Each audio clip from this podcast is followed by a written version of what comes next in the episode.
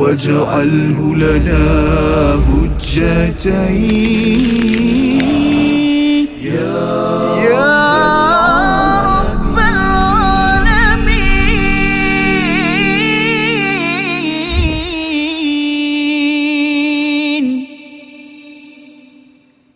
أعوذ بالله من الشيطان الرجيم. إن الذين كفروا سواء عليهم أأنذرتهم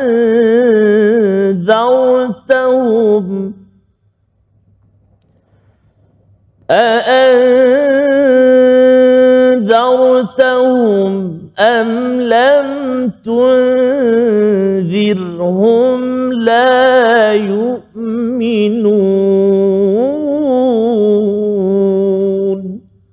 صدق الله العظيم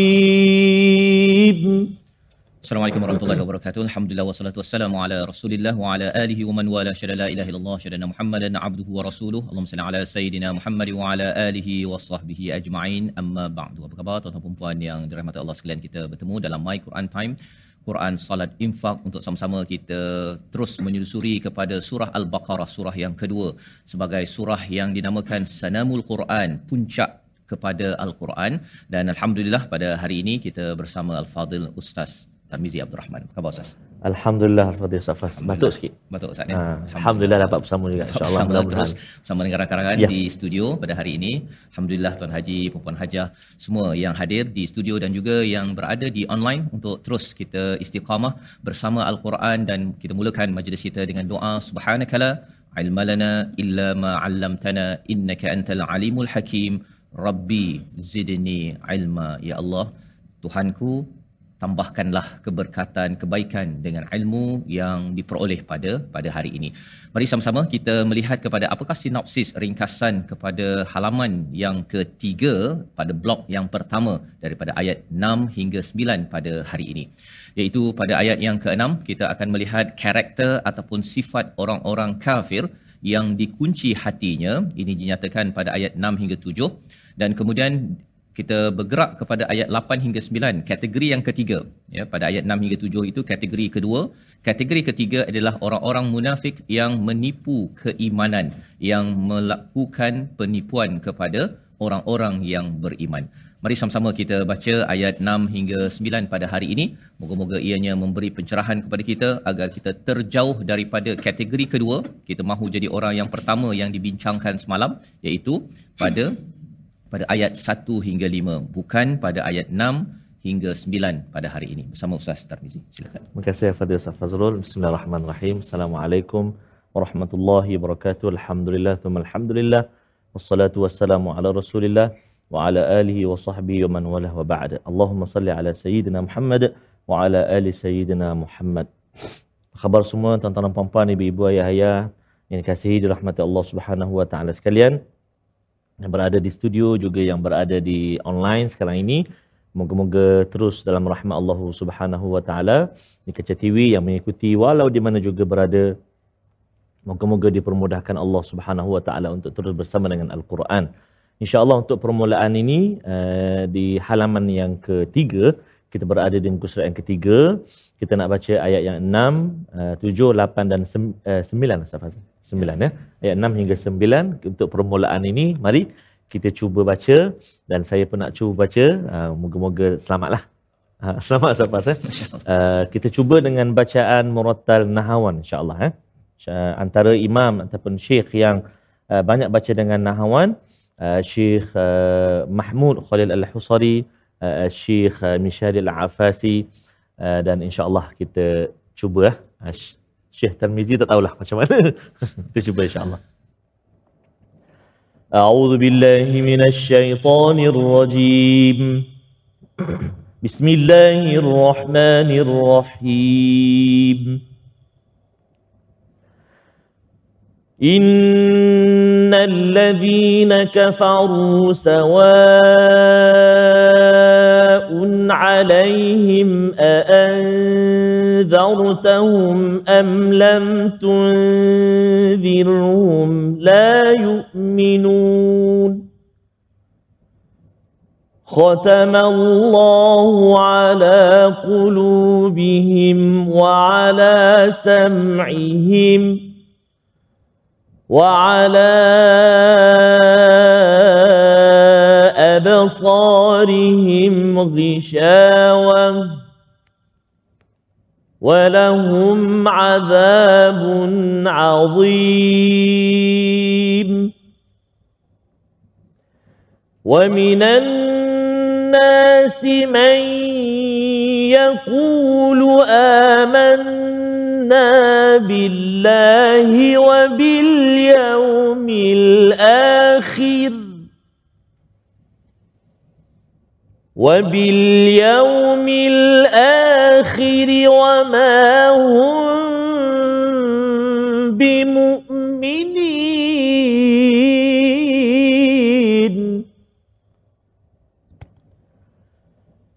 يخادعون الله والذين آمنوا وما يخدعون إلا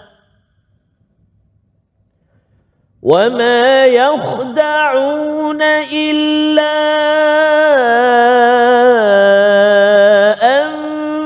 أنفسهم وما يشعرون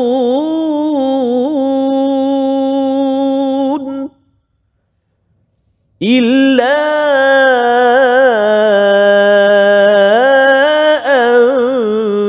أنفسهم وما يشعرون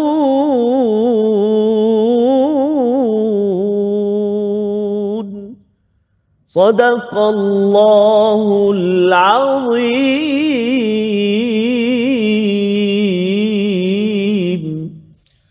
Nazim gitulah bacaan daripada ayat yang ke-6 hingga 9 di mana ini adalah uh, peringatan bagi kategori yang kedua Ustaz ya bagi ayat 6 hingga 7 dua saja ayat bagi kategori kedua. Siapa?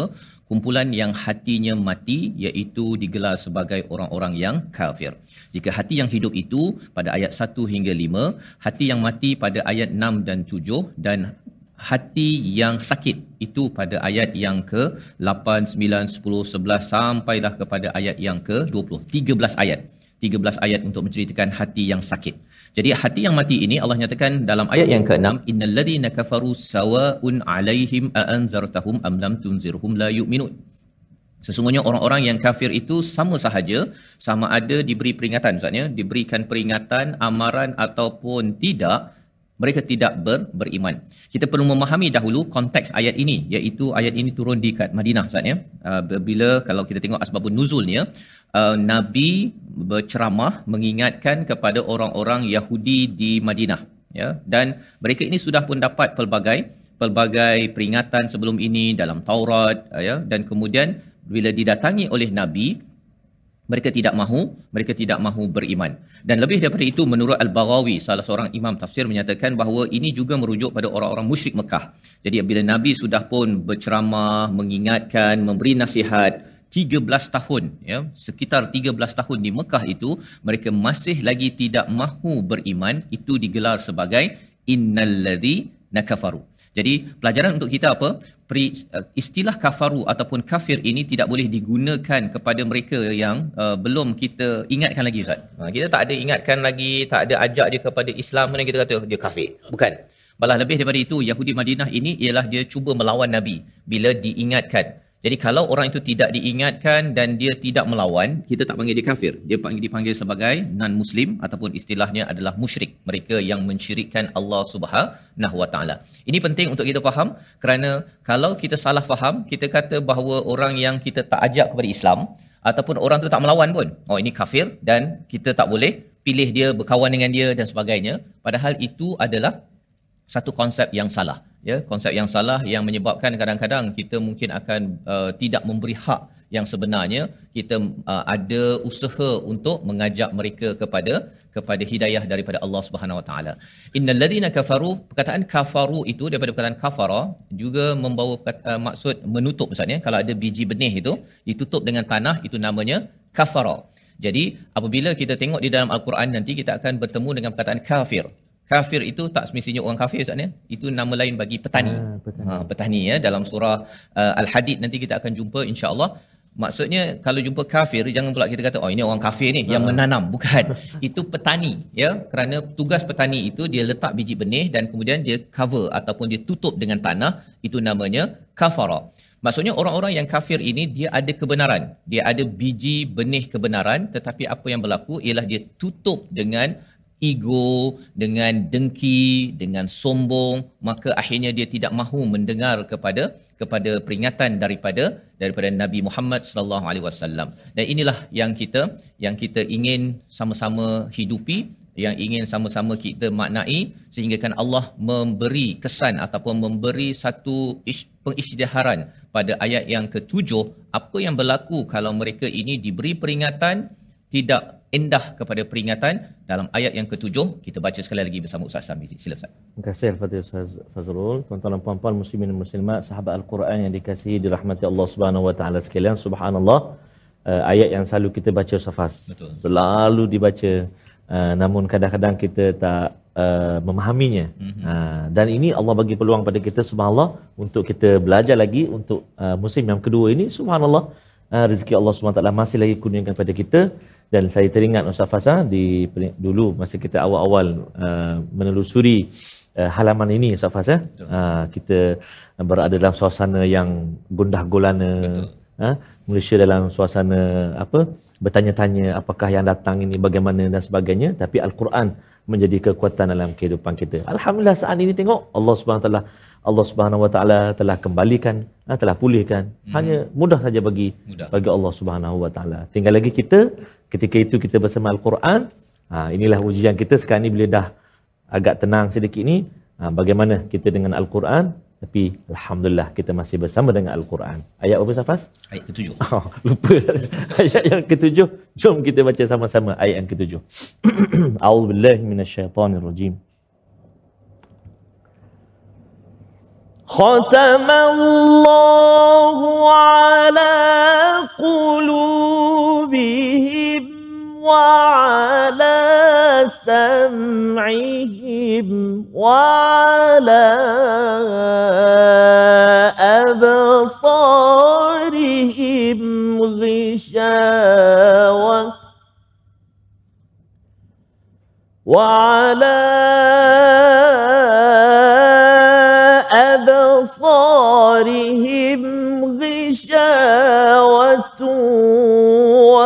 ولهم عذاب عظيم.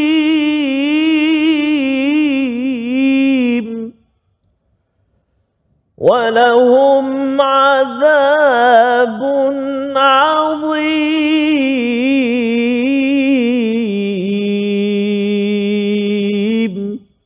صدق الله العظيم. Astaghfirullahalazim, kita akan memerhati mengapa Allah menggunakan perkataan sam'ihim dalam bentuk singular, bukannya dalam bentuk jamak, dalam bentuk plural. Kita kembali semula dalam My Quran Time, Quran Salat Infaq. Waj'alhu lana hujjatain ya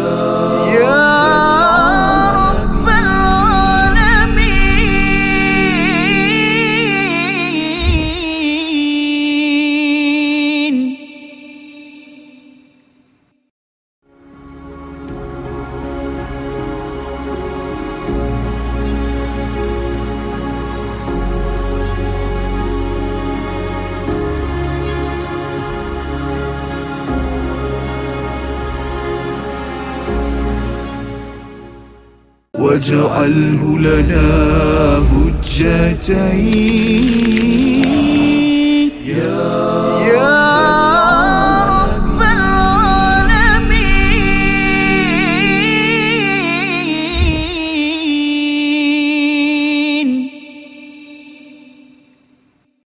ومن الناس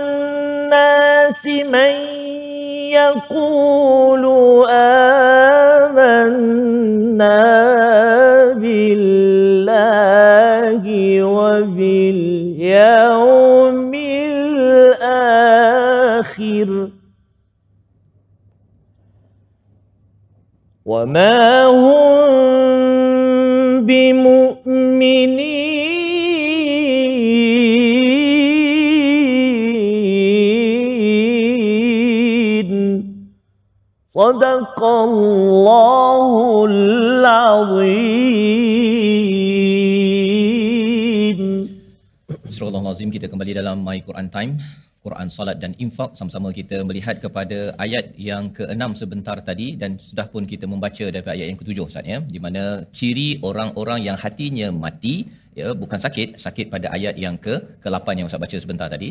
Ayat yang ke-6 dan ke-7 menceritakan tentang ciri hati yang yang mati. Apabila Allah menyatakan am lam tunzirhum la yu'minun diingatkan tidak diingatkan mereka ini tidak ber tidak beriman. Perkataan inzar dalam ayat yang ke-6 sebelum kita masuk pada ayat yang ke-7 adalah satu peringatan benda yang ke depan Ustaz ya, yang jauh berbanding dengan isyar. Kalau isyar itu kita kata oh kat depan tu ada ada lembu contohnya hmm. pasal kita tengah driving ni kan itu isyar. Tetapi inzar adalah satu satu bahaya bahaya yang berjangka masa panjang hmm. ya sesuatu yang memberi kesan jangka masa panjang itu namanya inzar. Jadi apabila dinyatakan pada ayat yang ke-6 ini ini adalah satu bahaya jangka masa panjang. Diingatkan tak diingatkan mereka tidak beriman. Ini hati yang yang mati. Seperti kalau katakan pokok mati kita jirus macam mana pun tak tak naik juga. Itu adalah satu satu uh, peringatan. Tapi dalam masa sama ia menjadi satu pujukan kepada Nabi Muhammad sallallahu alaihi wasallam. Bila sudah berusaha kalau ada orang yang tak terima itu bukan bukan uh, masalah nabi. Ya itu kembali balik kepada Allah Subhanahu Wa Taala pujukan kepada kita. Kalau kita sudah buat kerja mengingatkan kepada orang-orang di sekitar kita. Tetapi syaratnya apa? Mesti buat kerja. Bukannya kita terus sahaja menghukum ataupun kita membiarkan sahaja sesiapa di kalangan kawan-kawan kita ahcong mutusami yang bukan beragama Islam untuk tidak mendapat hidayah daripada Allah Subhanahu Wa Taala. Pada ayat yang ketujuh Allah menyatakan khatamallahu ala qulubihim iaitu Allah menutup di atas hati-hati mereka wa ala sam'ahim. Ha, kat sini digunakan perkataan pendengaran mereka. Ustaz ya, tak cakap pendengaran-pendengaran mereka. Wa ala absarihim pada penglihatan-penglihatan mereka. Mengapa sam'ahim ini satu saja? Pasal sebenarnya kalau kita tengok dalam sains Ustaz ya, pendengaran kita mono.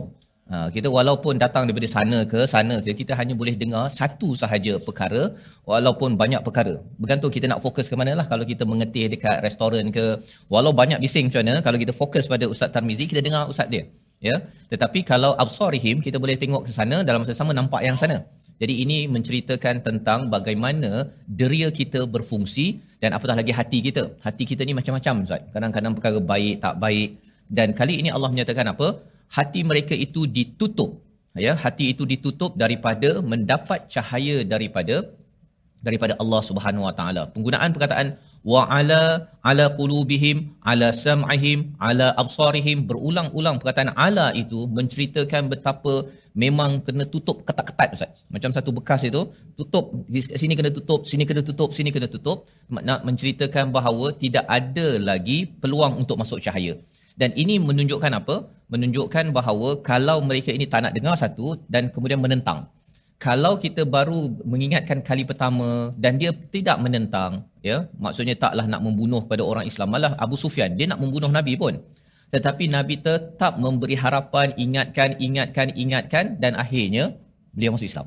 Nak ceritanya ialah jangan kita menilai seseorang yang bukan Islam. Ini bukan Islam, bukan Islam lagi lah Ustaz. Ya, maksudnya dia dah beriman. Jangan kita kata, oh dia ni tak ada harapan di dalam di dalam kehidupan untuk membuat perubahan. Ini adalah hati yang yang sakit. Di hujung ayat tujuh itu Allah menyatakan, walahum azabun azim. Mereka mendapat azab yang besar, iaitu di dunia pun dah dapat dan apatah lagi bila sampai di di akhirat. Bagaimana hati yang sakit. 13 ayat Allah nyatakan dan kita baca sekali lagi ayat yang ke-8 untuk kita menilai ya, menilai sama ada hati saya sakit atau tidak. Harapnya hati kita tidak mati, hati kita tidak sakit. Ayat ke-8 surah Al-Baqarah semua Ustaz. Terima kasih kepada Ustaz Fazrul. Subhanallah Ustaz Fazrul. teringat kisah uh, Taif Safas ha? Betul.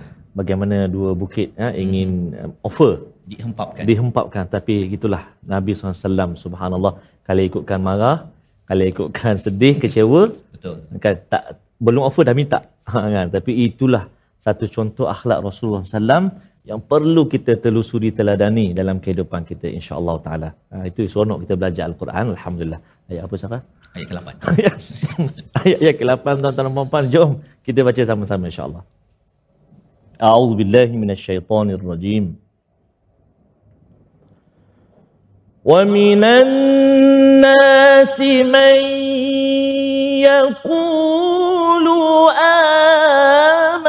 آمنا بالله وباليوم الآخر وباليوم الآخر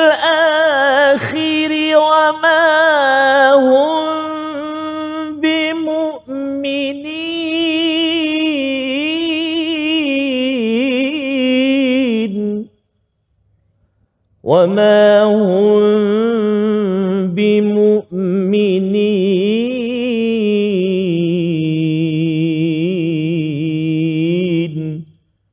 صدق الله العظيم Surah Allah Nazim itulah ayat yang ke-8 memulakan diskusi kita bagaimana Allah menceritakan kategori yang ketiga Ustaz ya. Kumpulan yang ketiga ialah mereka yang ada penyakit dalam hatinya. Kalau ayat yang ke-6 tadi Allah terus beritahu awal-awal ini orang yang kafir. Kumpulan yang ke yang kedua. Tetapi untuk kumpulan ketiga sepatutnya ini ciri orang yang munafik Ustaz ya. Tapi Allah tidak bawakan istilah munafik di kat sini.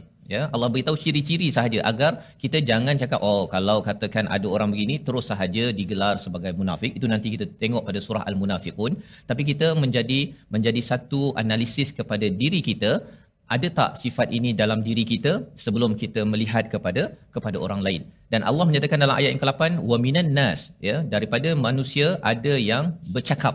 Ya, bercakap kami beriman kepada Allah dan hari akhirat tetapi mereka sebenarnya wama ma itu maksudnya tidak pernah Ustaz ya langsung tidak pernah beriman kepada Allah Subhanahu Wa Taala ini adalah kategori ketiga menurut Imam Al-Baghawi dan juga menurut Imam uh, menyatakan bahawa ini adalah perkara yang yang amat buruk. Maksudnya antara tiga kategori ini kita ingatkan orang kafir ini dah buruk. Rupanya munafik ini ya ataupun kumpulan yang ketiga ini adalah lebih buruk daripada kumpulan yang yang kedua.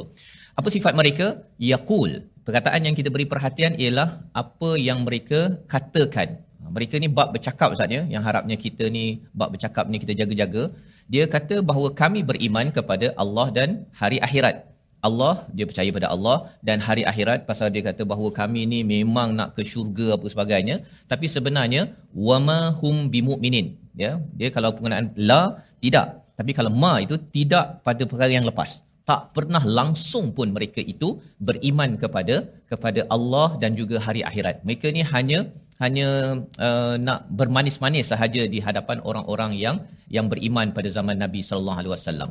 Jadi ini adalah pelajaran yang penting untuk kita bahawa sebenarnya dalam kehidupan kita bab bercakap ini ya memang kita kena cakap saya beriman pada Allah kepada hari akhirat. Tetapi jangan sampai ianya tidak datang daripada hati. Ha, bila bercakap tentang wama hum bimumin iman daripada daripada hati kita Ustaz. Ya, hati inilah yang sebenarnya akan menjelmakan balik sama ada konsisten atau tidak apa yang kita nyatakan. Dan Allah nyatakan pada ayat yang ke-9 yukhadi'unallaha walladzina amanu. Mereka cuba menipu ya. Yang kita akan bincangkan nanti apa maksud nipu ni ya. Berjaya ke mereka menipu Allah Subhanahu wa taala. Jadi perkataan pilihan yang kita ingin sama-sama fokuskan pada kali ini sama-sama kita perhatikan iaitu anzartahum nadira ya seperti mana yang kita sudah bincangkan sebentar tadi mengingatkan kepada sesuatu memberi amaran dan amaran itu adalah berjangka masa panjang.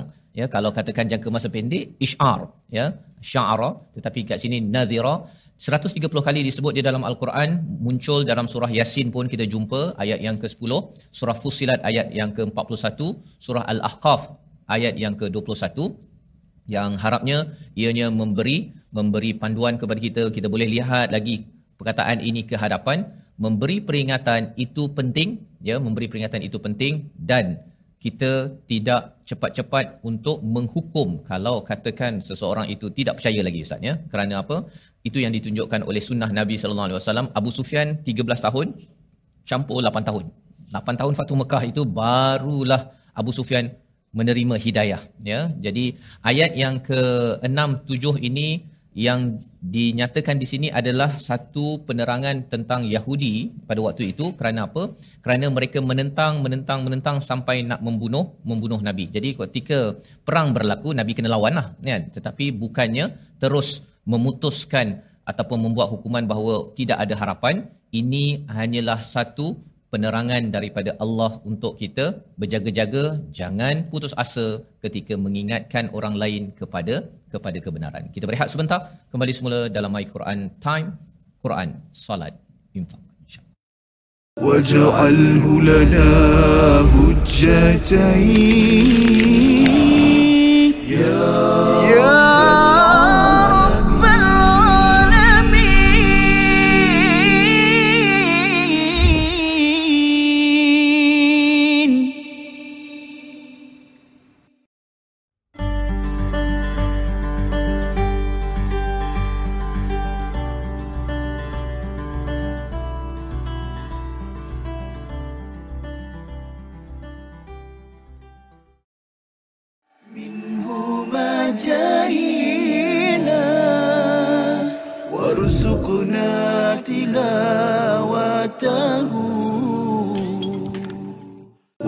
واجعله لنا هجتين. يا رب العالمين.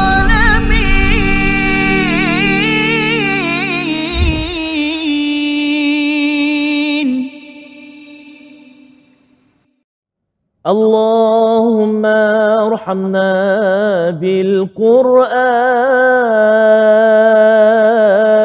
واجعله لنا إماما ونورا وهدى ورحمة اللهم ذكرنا منه ما نسينا وعلمنا منه ما جهلنا وارزقنا تلاوته آناء الليل وأطراف النهار Amin. Moga-moga Allah. Rezekikan kita untuk bersama dengan Al-Quran, baca Al-Quran, faham Al-Quran, amal Al-Quran pagi, petang, siang dan malam. Amin ya rabbal alamin. Satu rezeki Ustaz ya. Ustaz, rezeki Satu Ustaz. rezeki. Ya. Biasa orang cakap rezeki ni duit. Betul? Ya, tapi dapat baca Quran. Allah.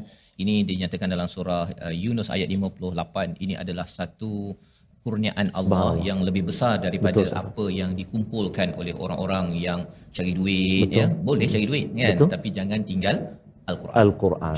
Allahu Akbar. Subhanallah. Terima kasih Ustaz Faz. Ya. Subhanallah. Dapatkan yang original lah. Ah, lagu tadi tu lagu yang saya. penting, ah, ya. lagu, lagu nasyid ah, saya, Ustaz Fakhrul, Ustaz Farhatul. Ah, nanti boleh carilah. Ah, insyaAllah. Fazrul tak ada lagi Terpok. dah situ. akan datang insyaAllah. Baik. Jadi kita nak uh, beralih seketika uh, dalam uh, sesi kali ini ke ruangan tajwid. Dan hari ini uh, tajwid dan juga hafazan. Dan hari ini kita nak perhatikan uh, sebenarnya ayat yang keenam ini tuan-tuan dan puan-puan kalau kita amati betul-betul kita uh, dekat-dekat ataupun hampir-hampir ayat 10 surah tu Yasin. Kadang-kadang baca surah Yasin masuk sini. Hmm. Wa sawaun alaihim anzartahum am lam tunzirhum la yu'minun. Khatamallahu. Oh, masuk sini. Surah Yasin masuk sini. So bahaya. Bahaya. Ah, bahaya. Ha, sini sawaun bermula yang tu wa sawaun eh. Okey. Jadi antara kalimah-kalimah dan puan-puan sahabat Al-Quran yang dikasihi Allah yang perlu kita beri perhatian yang kita nak kongsikan dalam ayat yang keenam contohnya ataupun kita nak melihat apakah uh, kalimah yang perlu kita beri perhatian ayat yang ketujuh kita nak melihat kalimah khatama. Ha, kalimah apa? Khatama. Cuba ikut saya. Khatama. Masya Allah. Sekali lagi. Khatama. Khatama.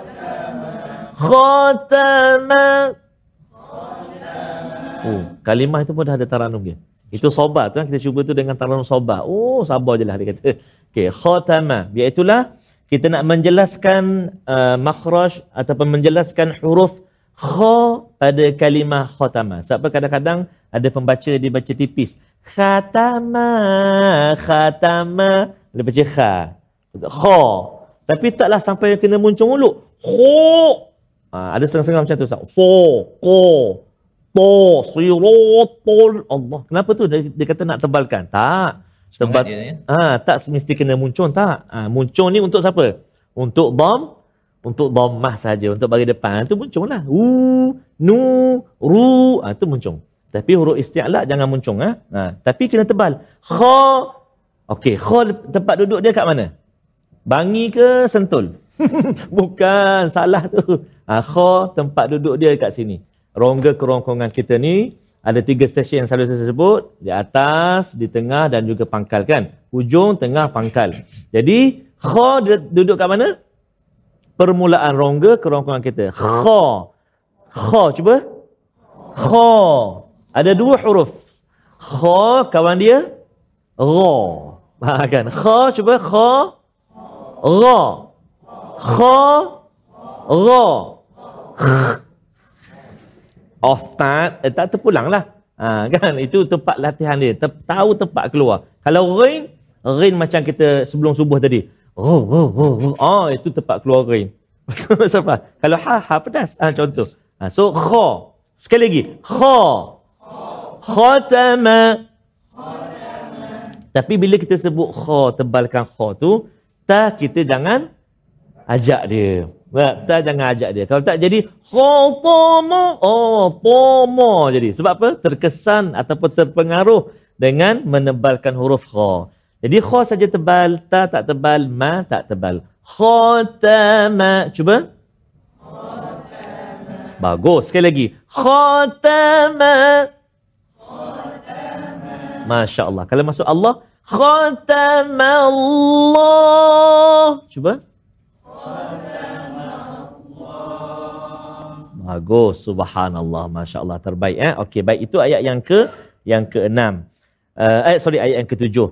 Kita nak melihat satu lagi. Itu dari segi makhraj huruf. Uh, kita nak lihat dengung pula. Ataupun uh, bahagian tajwid dia. Dengung. Kita nak belajar hari ini. Ikhfa' hakiki. Apa dia? Ikhfa' hakiki. Nun mati bertemu atau tanwin bertemu dengan 15 huruf ikhfa kan? Ha, boleh lihat uh, apa huruf-huruf dia dekat buku tajwid kita tu kan? Ha, ada 15 huruf. Salah satunya kita nak tengok hari ni iaitu nun mati bertemu dengan zal. Nun mati bertemu dengan zal. Kalimah kita pada hari ini uh, uh, anzartahum safas kan? Tadi kalimah kan? Ha, kita pun nak lihat kalimah itu untuk tajwid kita iaitu أأنذرتهم cuba ha, nun mati bertemu dengan zal أأنذرتهم cuba bagus nun mati bertemu dengan Zal. no, dia fokus ya. Nun mati bertemu dengan zal ataupun antara clue dia pembayang dia iaitulah di atas huruf nun itu tidak ada tan tanda dia kosong kosong. Dia kosong atas nun tu. Jadi itu tanda oh kalau atas nun ni kosong tanda dia tak dengung. Nama nama insyaallah nanti ingat. Oh nama boleh ingat. Tak apa dah ha, jadi kita belajar hari ni ikhfa hakiki nun mati bertemu dengan zal. Cara baca dia dengung. Dua rakaat harakat ustaz. Uh, dengung dia dua harakat. Jangan panjang sangat. Dua harakat. Dengung. Contoh sekali lagi. A'adzartahum. Cuba. Okey, bila kita dengung dengung tu za betul selepas huruf za ada huruf ra pula, tebal ra tu. Zarta. Ha. Sekali lagi. أأنذرتهم cuba Bagus, subhanallah, masya Allah, tabarakallah. Baik, jadi kita nak cuba uh, hafal ayat yang keenam ni. Ha, kita nak cuba hafal. Saya baca dulu. Innal ladhina kafaru sawa'un alaihim أأنذرتهم satu, dua, tiga.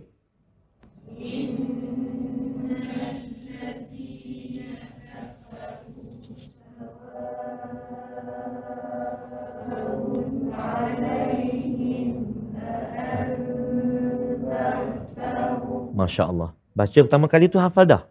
Oh, mantap. Subhanallah. Terbaik, terbaik. Bagus. أأنذرتهم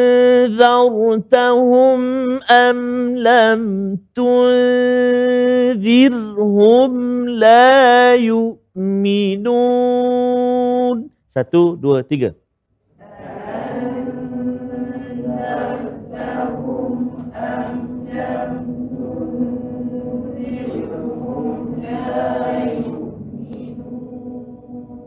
Bagus, subhanallah, masya Allah, tabarakallah. Sekali lagi. Saya baca innal ladhina kafaru sawa sampai a'anzartahum. Uh, tuan-tuan dan puan-puan sambung ambil a'anzartahum sampai habis eh. Innal ladhina kafaru sawa'un 'alaihim a'anzartahum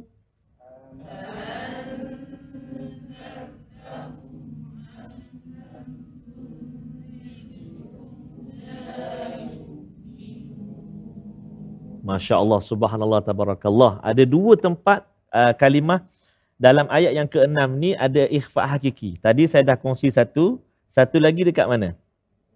Tunzirhum sama juga. Nun nanti bertemu dengan zal. Jadi dalam ayat yang keenam ini ada dua tempat ikhfa hakiki iaitulah anzartahum satu lagi tunzirhum dua tempat. Jadi kalau kita jaga hukum-hukum tajwid setiap ayat yang kita baca tu itu sebenarnya dia akan membantu kita untuk kita perkemaskan hafalan kita.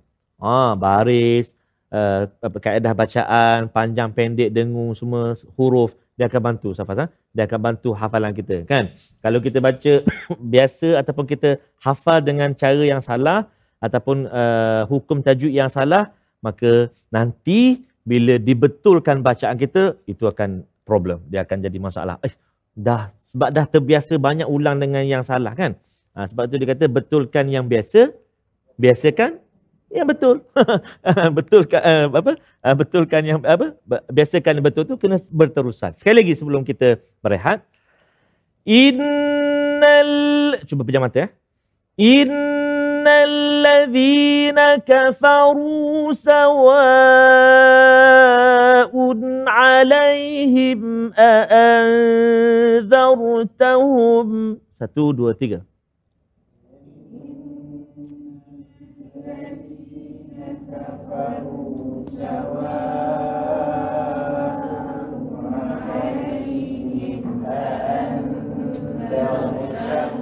أأنذرتهم تنذرهم لا يؤمنون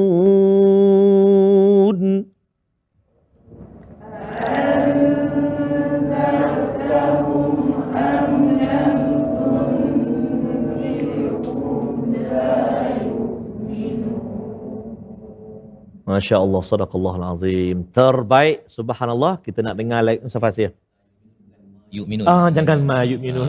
La yu'minun. Ada beza maksudnya. Betul, Nanti Ustaz. kita bincang selepas Kita ni. akan Ustaz. bincang selepas ini insya-Allah. Kita nak dengar lagi suara selepas ini.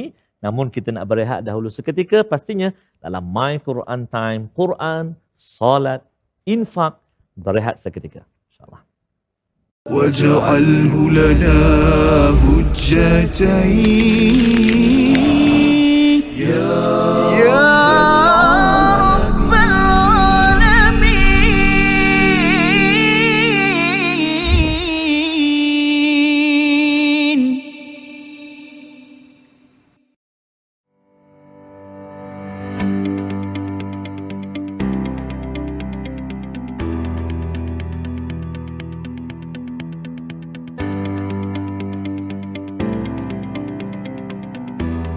واجعله لنا هجتين يا رب العالمين.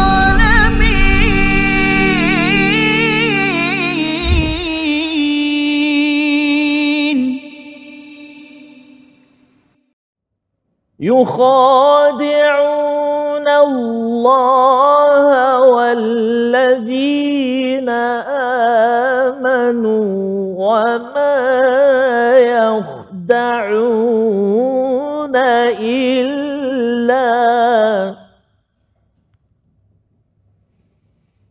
وما يخدعون إلا أنفسهم وما يشعرون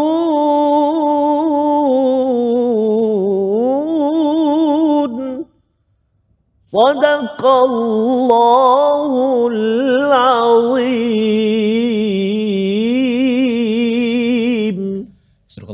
Gitulah bacaan daripada ayat yang ke-9 di mana Allah menceritakan tentang ciri hati-hati yang sakit pada ayat yang ke-8 hingga ayat yang ke-20 Ustaz ya. Ciri hati yang sakit ini menjelaskan ciri orang yang munafik. Pada ayat yang ke-8 di hujung itu Allah menyatakan wama hum bimumin. Penggunaan perkataan ba di situ menurut Imam Tantawi ialah satu satu penekanan betapa mereka itu betul-betul sebenarnya wama hum mukminin dah betul Ustaz. Tapi bila ada ba di situ nak menjelaskan memang betul-betul mereka ini tidak pernah menjadi di kalangan orang-orang yang yang beriman kepada kepada Allah Subhanahu Wa Taala. Dan lebih daripada itu pada ayat yang ke-9 Allah menyatakan ciri hati yang sakit di kalangan orang munafik ini yukhadi'un Allah walladzina amanu. Mereka ini cuba untuk menipu Allah dan juga orang yang beriman. Menipu Allah dan orang beriman dan pendekatan ataupun uh, dinyatakan oleh ulama tafsir bahawa apa yang mereka laksanakan ini Ustaz ya nifaq ataupun munafik ini uh, boleh dalam dua bentuk. Satu dalam bentuk akidah dan dua dalam bentuk perbuatan. Yang dinyatakan sini banyaknya dalam bentuk akidah di mana mereka memang sebenarnya memandang memandang enteng kepada Allah nak tipu Allah dan juga tipu kepada orang beriman. Tetapi Allah menyatakan wama yakhda'una illa anfusahum wama yash'urun. Mereka tidak menipu kecuali diri mereka sendiri tetapi wama. Sekali lagi perkataan ma Ustaz ya. Bukan la. Kalau ayat 6 hujungnya la tetapi hujung ayat 8 ayat 9 ma. Iaitu tidak pernah mereka ini sedar betapa sebenarnya mereka menipu diri mereka sendiri. Mereka yang merugikan diri sendiri bukannya menipu Allah dan orang beriman. Seperti Abdullah bin Ubay bin Salul, salah seorang daripada munafik pada zaman Nabi itu, dia cuba nak buat gitu gini, dia semayang, semayang juga Ustaz, bersama. Tapi waktu isyak, waktu subuh tu dia jarang sikit. Pasal orang tak nampak, ya waktu dulu gelap Ustaz kan. Jadi tak payah muncul pun tak apa.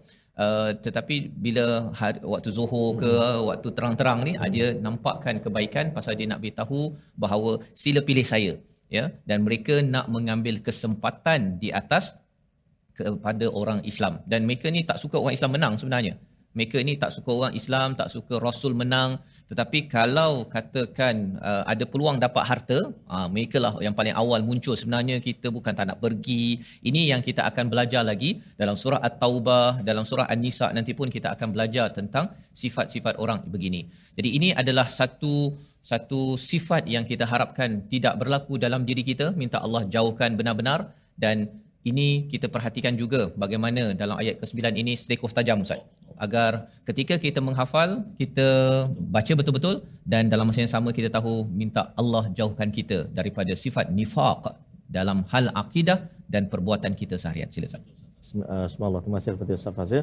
Dalam ayat yang ke-9 ini, tuan-tuan dan puan sahabat Al-Quran, Masya Allah, apa yang Ustaz sebut tadi, moga-moga Allah SWT lindungi kita, ha, sebab takut nanti Ustaz Fazil sampai dekat akhirat nanti, Kosong. eh, saya solat lah, eh, saya sedekah, saya infak semua kan. Tapi Allah kata, nahi, Ha, mana? Oh, maksudnya bukan, bukan. itu saya. Di India nanti boleh kita. Maknanya bukan tak diterima. Semua. Hangus semua. Allah. Na'udzubillah min dalik. Ha? Jadi, Moga-moga Allah SWT terima segala amal ibadah kita. Dan ayat yang ke-9 antara selekoh tajam yang perlu kita beri perhatian. Iaitulah tadi kita dah kongsikan huruf kha. Nah, kita jumpa lagi. Satu kha yang berbaris dan ada mat dekat dia. Yukhadi'una. Cuba. Yukhadi'un.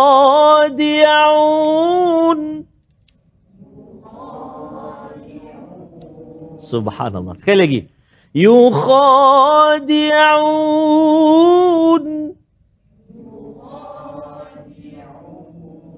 Subhanallah. Bagus. Dan satu lagi huruf kha yang sukun. Wa ma yakhda'un. Silakan.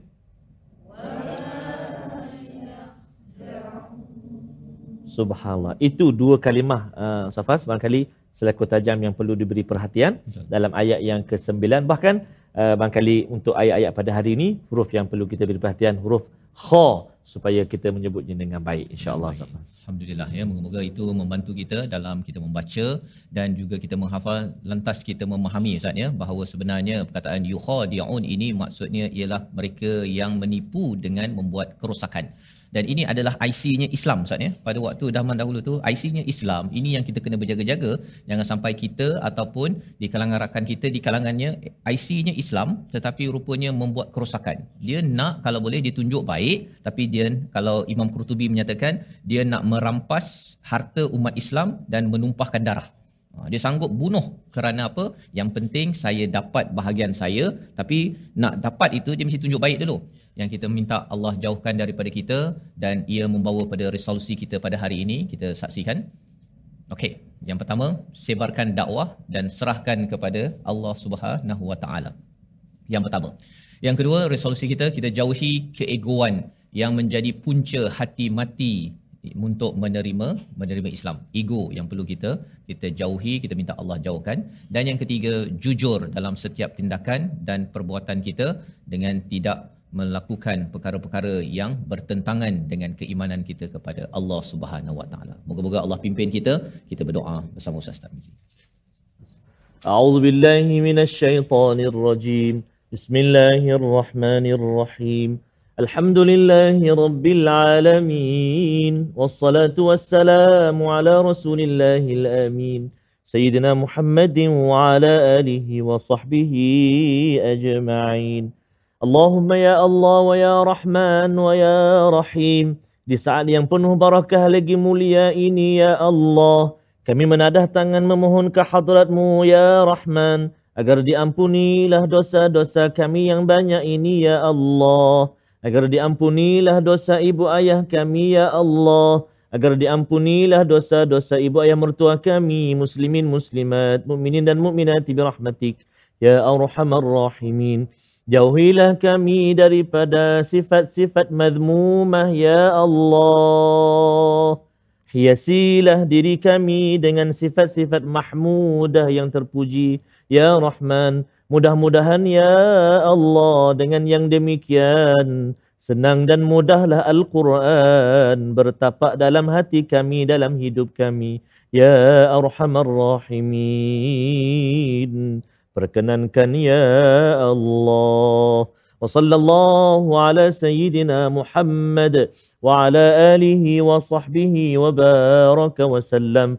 سبحان ربك رب العزة عما يصفون وسلام على المرسلين والحمد لله رب العالمين. تقبل. Amin amin ya rabbal alamin. Moga-moga Allah mengabulkan doa kita sebentar tadi tuan-tuan. Untuk kita selalu dijauhkan daripada sifat hati yang sakit pada ayat 6, hati yang mati pada ayat 6 dan 7 dan hati yang sakit sudah pun kita lihat dua ayat Ustaz ya. Dan insya-Allah kita akan lihat lagi ayat-ayat seterusnya. Banyak ada 13 ayat sebagai satu seruan untuk sama-sama kita memperjuangkan Quran, kita selalu tilawah Al-Quran agar kita menjadi orang yang benar-benar mendirikan salat dan juga sentiasa berinfak. Itulah ciri orang yang terjauh daripada sifat hati yang sakit. Inilah yang kita ingin uh, sebarkan dalam tabung gerakan Al-Quran sebagai satu platform untuk tuan-tuan menyumbang bersama agar kita terus dapat membina satu ekosistem bersama Al-Quran ini sendiri. Kita bertemu lagi dalam episod akan datang dalam My Quran Time, Quran, Salat dan Infak insya-Allah. آناء الليل وأطراف النهار واجعله لنا هجتين